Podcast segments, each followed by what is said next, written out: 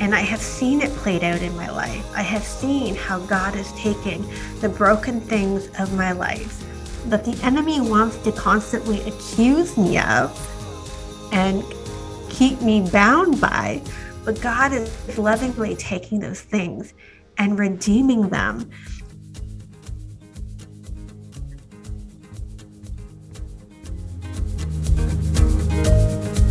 Hey, friend, we are on a Jesus journey. There is a good chance you are coming to Him with a load of religious baggage in tow, but I want you to know that God doesn't make mistakes. He will use those experiences to grow your faith in amazing ways if we let Him. From ex Mormon, lost for 20 years, to born again, He is still working on me every single day. Here, we are learning honest answers to help us to build that relationship with our Creator. But we're not stopping there, friends. We are finding faith, living faith, and learning to use our spiritual and creative God-given gifts to share that faith. As Philippians 2:13 says, "For it is God who works in you to will and to act to fulfill his great purpose." You are not alone. He loves you, and His wisdom from above brings peace into our hearts and lives when we walk with Him. Because we are not ready to give up on Jesus after religion. This is Finding Faith Above.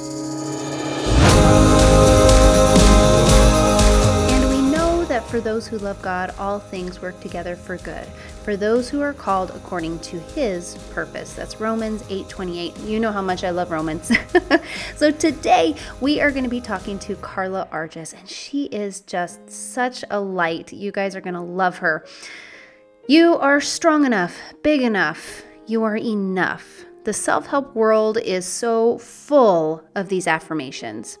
But what if I tell you that the world of self help, well, they have it all wrong. But today, I don't want you to have to take my word for it. Today, we're going to be talking to Carla, who is the host of the podcast and ministry Affirming Truths, where she brings the kind of affirmations that actually work, faith based and rooted in building a relationship with our Creator. You are going to love this one. Today, we are going to break down that question Are we truly enough? What affirmations actually do speak and transform our soul? Here we go. I am really excited to get into this podcast because this is a topic that is going to really speak to you, ladies. And Carla has a lot of amazing things that she's going to be able to help you with in uh, kind of navigating this road that you're on this faith journey. So, thank you for being here. I'm so excited to have you. Thank you for having me. On our uh, Finding Faith Above podcast, we really just focus on the stories because you never know what someone needs to hear in order to bring them to Jesus. And I know all of you ladies, you're walking this journey right now, and some of it is not easy, some of it is hard. And like I said, I think that this story is really going to to speak to you guys because Carla's been through some harder things and she has been able to really rely on Christ with that. And it's just beautiful. So I'd like to just open it up to you. First off, tell us who you are and what you do to start with. Thank you. So I'm Carla. I am a wife, a mother to like the best boy, and I am a fellow podcaster for Affirming Truths and just love sharing with women my heart because you're right, it is a hard journey. There's nothing easy about living for Jesus when the world is constantly trying to tear you down and your past is constantly being thrown at you by the enemy. There's nothing easy about it, but there is something very rewarding about it. And there is hope, and there is joy, and there is peace. And that is what I hope to remind your audience of today as they're struggling that God has something for them. He has a plan and a purpose over their life. There was a time that I didn't think that my life would amount to anything. I didn't even think I would live past 23. And yet, God is a God of restoration. And won't He do it? He will. Yes, absolutely. So let's take it back then. I want to start at the beginning of your journey. Tell us a little bit about where things began for you. How did your faith, how was your faith when you were growing up, and what did your younger life look like? So I was raised in a Christian home as a kid. I was introduced to Jesus as a kid and had strong faith as a child, but I was also raised with a lot of legalism and a lot of rules, right? That you, it was performance based. And that is hard because you can't always perform. And I had really attached what I do to my lovability. And there's stories of childhood trauma that go into that too, and my experiences with my parents. But I started off really naive and just loving Jesus. And then as a child, things got hard. My family life was not good. There was violence, there was hurt, there was just a lot of brokenness and a lot of darkness. And as I got older, I started to feel a little bit disillusioned with God and wondering where he was and why things had to hurt. That disillusionment, coupled with some other things going on underneath the surface that I didn't realize at the time with mental illness, led to uh, a suicide attempt when I was 13. I was out living on my own, homeless by the time I was 14, and really struggling I had this void in my heart. I had been raised in a way where you had to earn love. And here I was, this broken girl looking to be loved in all the wrong places because she didn't feel like she was deserving of love, really. And it led to a lot of bad decisions. I was trying to numb it with pain, with drugs and sex and alcohol and it was a really difficult time in my life. I will say though that God is a God that knows all. And while I was yet a little girl, He implanted in me the story of the prodigal son. It was a childhood favorite story. I actually asked my parents to read this to me every t- night before I went to bed. Not the typical childhood story, but God knew that I needed to know that I could come back and that his arms would be open and that there would be celebration and rejoicing and that he loved me. And I was in my early 20s when that story came back to me. And I realized that nothing was going to fill the void because that void was a Jesus shaped void that only Jesus could fill. And I'd love to say I accepted Jesus back into my heart in my 20s, and everything's been rainbows ever, ever since. It hasn't. I've walked through struggles. I was ended up being diagnosed with bipolar and borderline personality disorder. I walked through some hard stuff. I've had to unlearn, and I'm still unlearning a lot of stuff from my childhood. I'm still healing. But what I've realized is that as I root my identity in Christ, as I fully know who He is and fully get to know who He's created me to be, there is freedom and there is boldness and there is healing and there is future and there is hope and there is passion and joy and just whatever the world wants to throw at you cannot compare to what God has done for me and who He's created me to be in the midst of the chaos of this world.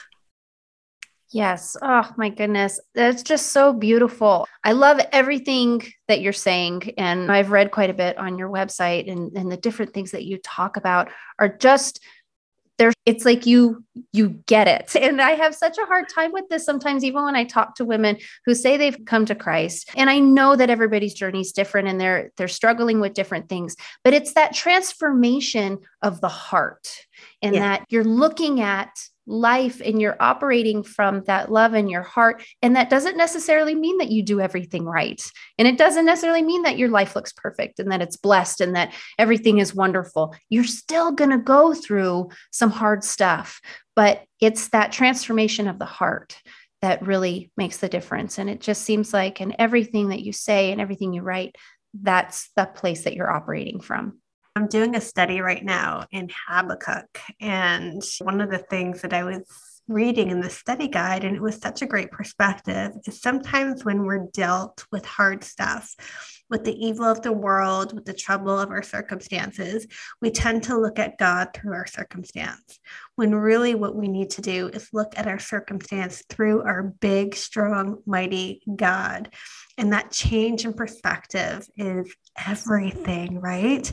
You know, it, it, it's hard sometimes to accept the fact that we are walking through hard stuff. We are living in this tension of already done but not yet realized. There's this tension where their salvation plan is at work, but it's not fully realized here on earth yet. And there's this tension. But we have to cling to the truth of God's character that He is good and He is just. And he doesn't experience time the way we experience time. And his thoughts are above and he only wants good things for his children. And we're clinging to romans 8 28 that all things will work out for good to those who love him. Like though that verse has been a life source to me. And I have seen it played out in my life. I have seen how God is taking the broken things of my life that the enemy wants to constantly accuse me of and keep me bound by. But God is lovingly taking those things and redeeming them. It has been the catalyst of me being able to reach out to other women. It's been the catalyst of me being able to point to Jesus. And I've discovered too, in some of the hard things I'm walking through, like bipolar and borderline, it is so tough. And sometimes in, in early on in my diagnosis, I'd be like, Lord God, why? Why, if you are a God of healing, why won't you just heal me? I know you can, but in your sovereignty, you're choosing not to. Why? And I've learned to stop asking why. Who am I to question God? But I've learned to remind myself of who. God is bigger. And what I've discovered is that this very illness is what actually keeps me tethered to Christ. In my own, in my flesh, I am prideful. In my own in my flesh i want to do it my way. In my own and in my flesh i want to run the show. My illness has kept me tethered to christ reliant on him. That in a very real way it's been a blessing because it has saved me from myself as i've been relying on christ. And this is an example of not looking at god through your circumstance but looking at your circumstance through God. You know, yes. even Paul said like, he had this thorn of the flesh. God chose not to remove it, but there was purpose in it. And there's this tethering. There's this grace and mercy that God extends to us through our hard times. And often that grace and mercy is the very fact of keeping us close to Him and away from the wolves. I remember hearing the story about during the Holocaust, and there was a group of Jewish uh, men in a con- concentration camp, and they were praying, God, rescue us from these Nazis. God, rescue us from these Nazis. And their little hut got infested with lice. And because of the lice, the Nazi soldiers were staying away from them. And so one person was starting to complain about the, the, lice, and the other person saw the thing that was bothering them, the thing that was bringing them grief, was actually the thing that was being used to bring them release and relief from their oppression of the Nazis. That their camp was spared so much because no one wanted to go near the infestation. And what a way to look at our hard times is our hard times actually bringing us closer to God. God sees the bigger picture. Yes, and trusting Him. And sometimes that's so hard for us to do because we want to. And I feel like the world tells us over and over again that it's all up to us. It, it's we have this thing inside us that's supposed to conquer everything. I used to uh, eat up all this self help stuff, but it left me empty it did not fill, it did not satisfy because at the end of the day, it was lies. I am limited, but glory to God, I serve a limitless God. I am valuable, but praise the Lord, my God is invaluable. I cannot do anything, but thank you, Jesus, that through your sacrifice on the cross and the authority in your name you've given me, I can conquer all things through Christ Jesus. Yes, and amen. Yes, I wish I could just like that is what this whole podcast started from was when I had that realization moment, because I had been operating, especially coming from the Mormon church, which is so works based, and then operating for 20 some odd years after I left the church, thinking I'd left that mindset behind. But really, I carried that with me because I became a self help junkie, listening to all of that good stuff, mm-hmm. like eating it up, like I'm going to do this. And all it ever did was make me leave me feeling like I I couldn't achieve. I couldn't actually get to this place that everybody said I could get to because mm-hmm. you can't. It's all up to God. You know, I mean, He's the one that transforms us. And yes, I just, yeah, hallelujah. I love what you have on your um, website too about when you're working through this personal development journey and not relying on what everybody talks about the affirmations that it's not affirmations in and of themselves but the type of affirmations that you see being strong being capable. What does that mean? You're talking more about affirmations and how that's not the the focus here. Yeah. In the self-help world when i was in it it was all these affirmations that focused on self that focused on ego that focused on whatever. And i realized that those were the wrong affirmations, that those were the wrong things I was feeding myself. I was feeding myself a lie. And in doing that, making the enemy really excited because he loves when we leave God out of it. And so what I decided is we need biblically based affirmations. Like we have a very real need to renew our mind, right? Do not be conformed to this world, but be transformed by the renewing of your mind. We have a job to do to help renew our mind. And so I recognize that removing the lies, re- replacing the lies with truth was necessary, but it had to be biblical truth. So, what are you affirming? What we need to affirm is who God is and He's created to be. I'm not strong, but in my weakness, God is made strong. Hallelujah, right? Like, I am not worthy in and of myself, but thank you for the sacrifice that God has done on the cross. He is worthy, and He has chosen me as a vessel by which He wants to do good works. And it's switching that mindset, the, the self help world affirmations to affirming who you are in Christ, affirming the word of God over your life, taking thoughts captive and renewing your mind with the truth of the word. That is what is, is at the crux of everything that I do and that I talk about, really, in terms of ditching that negative self talk and being able to operate in your calling means you have to be so deeply rooted in knowing who God is and who you are. Like you have to know that, that you have to put on the full armor of God every day. How are you going to do that with bold courage and trust if you don't know who God is and if you don't know who you are. Like you have to know this. How are you you know, it says that we don't battle against flesh and blood. We battle in the heavenlies against powers and principalities. How are you going to go to battle if you don't know who your commander in chief is? And if you don't know the power that he's given you and equipped you to do the work that he's called you to do? You have to know it. You have to affirm those things in your life daily. The enemy daily is going to be attacking you. Your past daily is going to be saying lies to you. You're not enough. You're unlovable. You're too broken. You're not not good enough. You're going to have all this crap, excuse me, coming at you daily that we have to daily and boldly and intentionally speak truth over that. And you're not going to be able to do that if you don't know the word. And you're not going to be able to do that if you don't know who God is.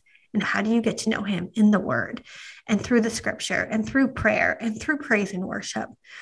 And so many people, especially new to faith, or especially coming out of certain faiths where they intellectualize the Bible, like you wouldn't understand it. So we'll tell you what it says. No, you are equipped to learn the Bible by the Holy Spirit. You need to get into the Word and don't be overwhelmed or intimidated by it. You don't need a degree in theology to open the Bible. You just need an open heart and a willingness to let the Holy Spirit lead you and guide you and open your eyes to understanding. And there are so many great resources out there to do that Bible study guides um, from so many reputable Bible teachers that can help you.